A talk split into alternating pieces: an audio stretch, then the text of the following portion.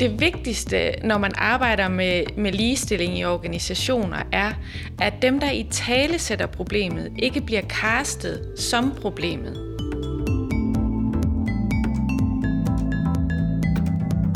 Du lytter til Operation Kvindekamp, en auditiv insisteren på, at vi bliver ved med at tale om den manglende ligestilling på universiteterne.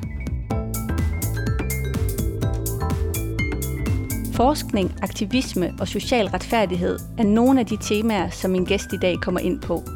Lea Skyves er postdoc ved statskundskab på Aarhus Universitet, hvor hun forsker i kønsstereotyper. Velkommen til Operation Kvindekamp, der i dag handler om feministisk aktivisme.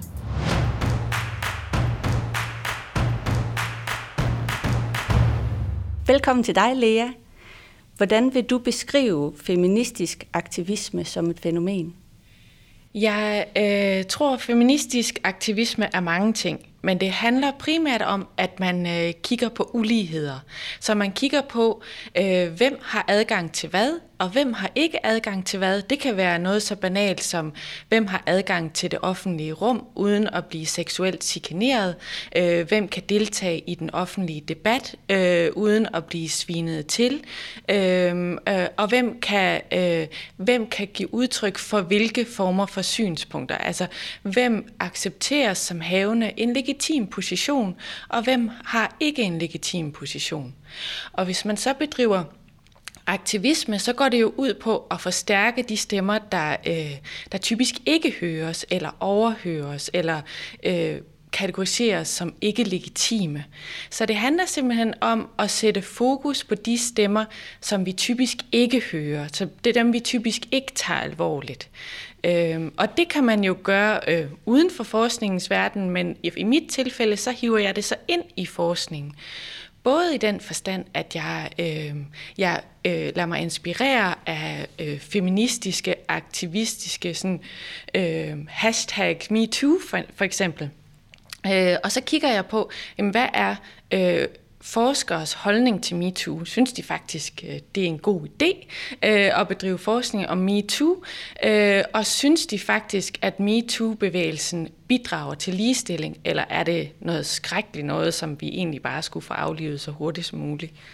Så øh, så feministisk aktivisme kan finde sted i mange sfærer, øh, også i hverdagen. Det kan være noget med at stoppe folk, der ikke evner at lytte til minoriteter.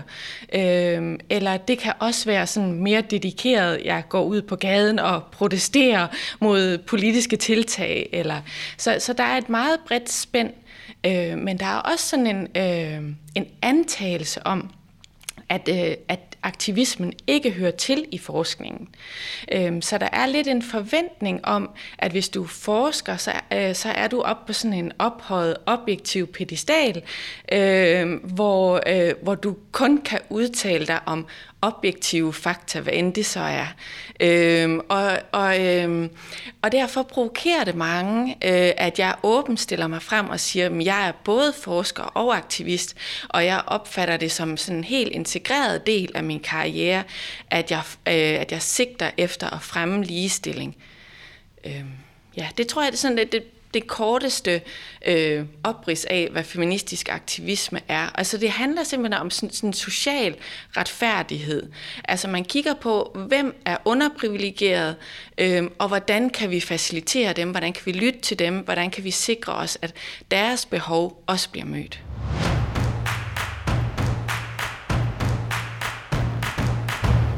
Hvordan ser feministisk aktivisme ud i den akademiske verden i dag? Jamen, øh, der er jo, altså, det, det er jo et meget bredt spænd, øh, fordi man kan være feminist og forsker på rigtig mange forskellige måder. Jeg tror, øh, den måde, som folk tænker, øh, at feministisk forskning er, det er så nok meget sådan noget øh, Judith Butler, øh, poststrukturalisme, og, øh, og, og det, det er der mange forskere, der, der stejler helt på, fordi, fordi hvor objektiviteten, altså øh, mange, mange tænker, at forskning det er sådan noget... Øh, positivistisk, øh, så, så alle forskere har ligesom sådan direkte adgang til sandheden, og det er ikke relevant, hvilke forskere, der stiller hvad for nogle spørgsmål til hvem. Man skal slet ikke sådan tage øh, sociale relationer ind i, i forskningsverdenen. Øh, men i den sådan sfære, jeg bevæger mig i, der er, det, der er det en selvfølge, at man hele tiden kigger på, okay, hvordan positionerer jeg mig i forhold til mine forsøgsdeltagere? Hvad for en magtrelation er der ligesom i spil? Hvem kan jeg få i tale, og hvordan? Øhm, og en måde for eksempel at gøre det på, det er, jeg har lavet mig inspirere af noget, der hedder Participatory Action Research. Øhm, og det, øh, der sigter man simpelthen efter, at, øh, at den minoritet, man undersøger, hives med ind i hele forskningsprocessen. Så jeg går ikke bare ud i verden og stikker en mikrofon i hovedet på en eller anden minoritet og stiller dem nogle spørgsmål, jeg har øh, designet på forhånd på basis af, hvad andre forskere tidligere har fundet ud af. Jeg hiver den der minoritet ind inden jeg overhovedet stiller mit forskningsspørgsmål, og så spørger jeg dem om, hvad vil være relevant for jeres øh, gruppe at vide noget om. Øh, hvorfor er det... Øh, det kan for eksempel være folks møde med sundhedsvæsenet. Så man kigger på minoriteter, hvordan bliver de mødt i sundhedsvæsenet? Hvordan synes de selv, de bliver mødt? Hvordan oplever de at blive tolket? Øh, og så kan man ud fra det, de siger i sådan øh, lægemandstermer, det kan man så prøve at omdefinere til forskningsspørgsmål. Og hvis man øh, gennemfører participatory action research, så skal man så også have dem til at clear, at de synes, at forskningsspørgsmålet faktisk rammer det, de fortalte en var relevant at vide noget om. Øhm, og når man så også samlede data og lavede analyser på det, så skal man igen spørge dem, er det rigtigt sådan, som jeg beskriver dig, og den måde, du opfatter verden på? Så de er ligesom sådan en del af hele processen. Øhm, og og det, øhm, det gør jo selvfølgelig, at man ligesom sådan har ophøjet øh, forsøgsdeltagerne til, øh, til medforskere, eller man, man giver dem større legitimitet, og man giver dem større magt. Øhm, og det er sådan et bevidst tiltag netop for at høre øhm, øh, minoriteternes stemme, som ofte ikke høres. Øh, det betyder så ikke, at det er den eneste form for forskning, man kan bedrive som feminist, og det er absolut heller ikke den eneste forskning, jeg bedriver som feminist. Det er faktisk en, øh, en meget lille del af min egen forskning. Rigtig meget af den forskning, jeg bedriver, øh, det er egentlig baseret på sådan positivistiske præmisser, øh, at jeg simpelthen sådan øh, samler spørgeskemaer og tigger af, okay, hvor var du på skalaen, hvad synes du om det her, øh, og så simpelthen bare øh, har en kæmpe gruppe, jeg laver øh, resume af, hvad de synes om øh, for eksempel MeToo. Øh, men der, der kommer aktivismen så ind i, at jeg for eksempel enten samler en aktivistisk øh, bevægelse som MeToo op, eller at jeg med vilje prøver øh, at afdække, hvad kunne stå i vejen for feministisk forskning, øh, eller feministisk øh, øh, betingelser i verden. Så, så når jeg for eksempel undersøger øh, universitetsansattes holdninger til ligestillingspolitikken på universitetet, øhm, så er det jo ikke fordi, at jeg bare synes, det er spændende at høre, hvad folk synes. Det er ikke fordi, at jeg lige så godt kunne gå ud på gaden og stoppe tilfældige folk og sige, hey, hvad tænker du ligestilling er, og hvorfor skal vi have det, eller hvorfor skal vi ikke have det? Øhm, jeg gør det jo fordi, øh, at det er relevant, hvis universitetet ønsker og, øh, at opnå ligestilling i deres organisation, så skal de vide, okay, hvor meget modstand har vi faktisk imod den her holdning? Hvor mange ansatte kan slet ikke se problematikken?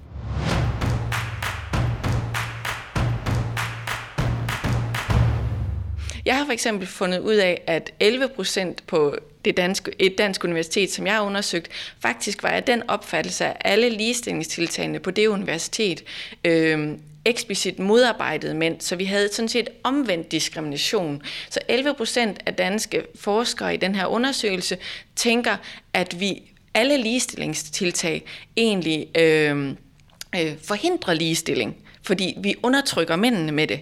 Øh, og det er jo enormt relevant øh, for ledelsen at vide, øh, at der er den her undergruppe. Det er også enormt relevant for ledelsen at vide, at der er en kæmpe undergruppe, som er ambivalent øh, omkring ligestillingstiltag faktisk er en god idé eller ej.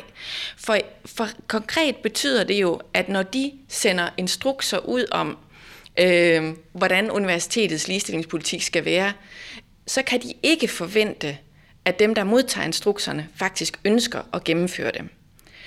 Og på en øh, politisk plan, eller sådan på altså et organisatorisk plan, så vil det selvfølgelig sige, at hvis man udsender ligestillingsinstrukser uden at tilføje en eller anden form for afstraffelse eller bonus for faktisk at føje den, men så får man ikke folk, der følger det. Øhm, og så, så derfor det er ikke bare sådan, og jeg vil bare gerne vide, hvad folk synes. Det siger noget om, øh, hvad organisationen øh, kan opnå, og, og det siger bestemt også noget om, hvordan... Øh, kvindelige ansatte kan forvente at blive mødt, hvis de faktisk øh, beder om ligestilling, og hvis de faktisk beder om ligeværdig behandling.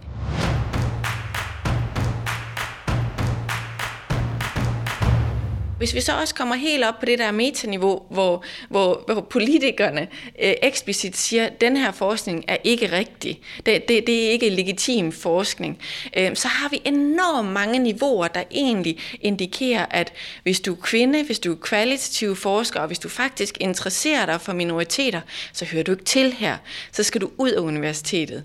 Øh, og, det, og det legitimerer jo så også, øh, at andre hopper på den vogn. Så for eksempel siden den debat er startet øh, omkring, øh, hvor Dansk Folkeparti ligesom øh, satte, for, alvor, øh, for alvor sat skub i debatten, så, øh, så har jeg for eksempel modtaget daglige hademails. Jeg har altid modtaget hademails, men nu er de daglige. Øh, og det kan jeg så takke dem for, fordi de legitimerer, øh, de legitimerer at jeg ikke øh, hører til der. Øhm, og, så, og det har store altså personlige konsekvenser. Det har også sådan rent øh, tidsspilsmæssige konsekvenser, for jeg skal så snakke øh, med advokater med jævne mellemrum, der hele tiden skal evaluere, uh, her, kan, det, kan det her politianmeldes, eller kan det ikke? Øh, nå, hvordan skal vi give feedback på dem der, der har bedt om det og det? Øh, og, og så bruger jeg en masse tid på det, i stedet for at bruge tid på min egen forskning. Øh, og jeg bliver stillet en masse spørgsmål, som er fuldstændig irrelevant for min forskning. Så det er bare sådan rent tidsspil og rent... Øh, ja, øh, det er sådan et, et, et, en ekstra byrde, endnu en ekstra hæk, jeg skal hoppe over for at komme i mål. Øh, og det er alt sammen noget, der sådan handler om, hvem hører til, hvem er legitim forsker, hvordan kan vi drive, bedrive legitim forskning. Og det er klart, det er enormt kontroversielt stadigvæk, og det bliver faktisk ved med at overraske mig, hvor kontroversielt det er at insistere på, at kvinder er lige så gode forskere som mænd. For det er åbenbart stadigvæk kontroversielt, og hvorfor det er lige så øh, legitimt at bedrive kvalitativ forskning som kvantitativ forskning. Øh, men det er, det er stadigvæk øh, enormt kontroversielt, og særligt hvis man så øh, fokuserer på minoriteter også. Så det er alle de der signaler, man hele tiden får om, øh, hører du til, eller hører du ikke til? Og hvis du siger, du hører til, kan du så ikke lige øh, bevise dine kvalifikationer? Øh, hvis du for eksempel er rigtig god til statistik som kvinde, så møder du mere modstand. Øh, du skal faktisk lige bevise, at du faktisk er god til statistik. Hvor den mandlige forsker kan, kan troppe op og så bare... Øh, altså leverer sine kvalifikationer, og så tænker folk, at det er legitimt.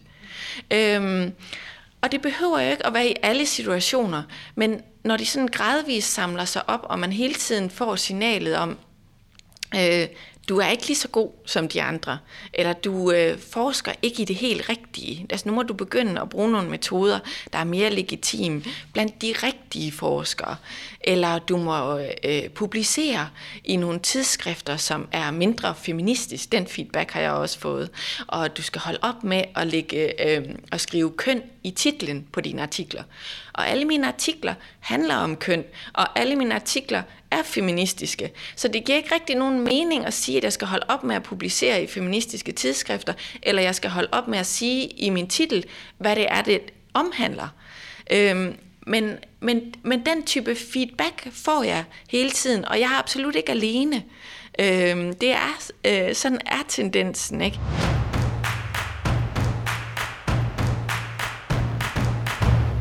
Men, men det bakkes faktisk også op af, af socialpsykologi, som primært er mit felt. Ja. Altså, så der er forskning, der faktisk dokumenterer den her form for bias, og der netop, så, så det er ikke bare sådan øh, min oplevelse. Altså min oplevelse er egentlig kun relevant, fordi den er systematisk. Altså den findes øh, i alle mandsdominerede sfærer. Øh, ja, og den findes jo med omvendt fortegn i alle kvindedominerede sfærer. Øhm, så det er jo også vigtigt at tage, altså man kan jo opleve præcis det samme, hvis man netop er mandlig sygeplejerske, så er der meget større risiko for, at man bliver udsat for sexchikane. Øh, der er meget større, øh, ud, altså man er meget mere udsat for alle former for diskrimination, fordi man er en minoritet i den kontekst. Så det er jo ikke fordi, at det omvendte foretegn ikke også findes. Der er jo selvfølgelig også den dimension af det, at det ikke kun handler om køn. Hvis du også hører til andre marginaliserede øh, sociale kategorier på basis af etnicitet, eller seksuel orientering, eller kønsidentitet, eller så bliver diskrimination eller risiko for diskrimination og hindringer jo bare øget. Mm. Øh, så der er jo, ja, der er ikke rigtig nogen øh, nem løsning på det, men starten er jo i hvert fald, at vi taler om det, og vi i tale sætter det, og at organisationer bakker op om dem, der i tale sætter det. For hvis der skal gøres noget ved det, så er det første skridt på vejen ligesom, at dem, der i tale sætter problemet, ikke bliver kastet som problemet. Du har lyttet til Operation Kvindekamp, en podcast om ligestilling i den akademiske verden. Tilrettelæggelse og produktion af Camille Schmidt Rasmussen og Sine Fogel, teknik Ole Lauritsen, musik Dani Doi og John Yasutis, og dagens gæst var Lea Skjøves.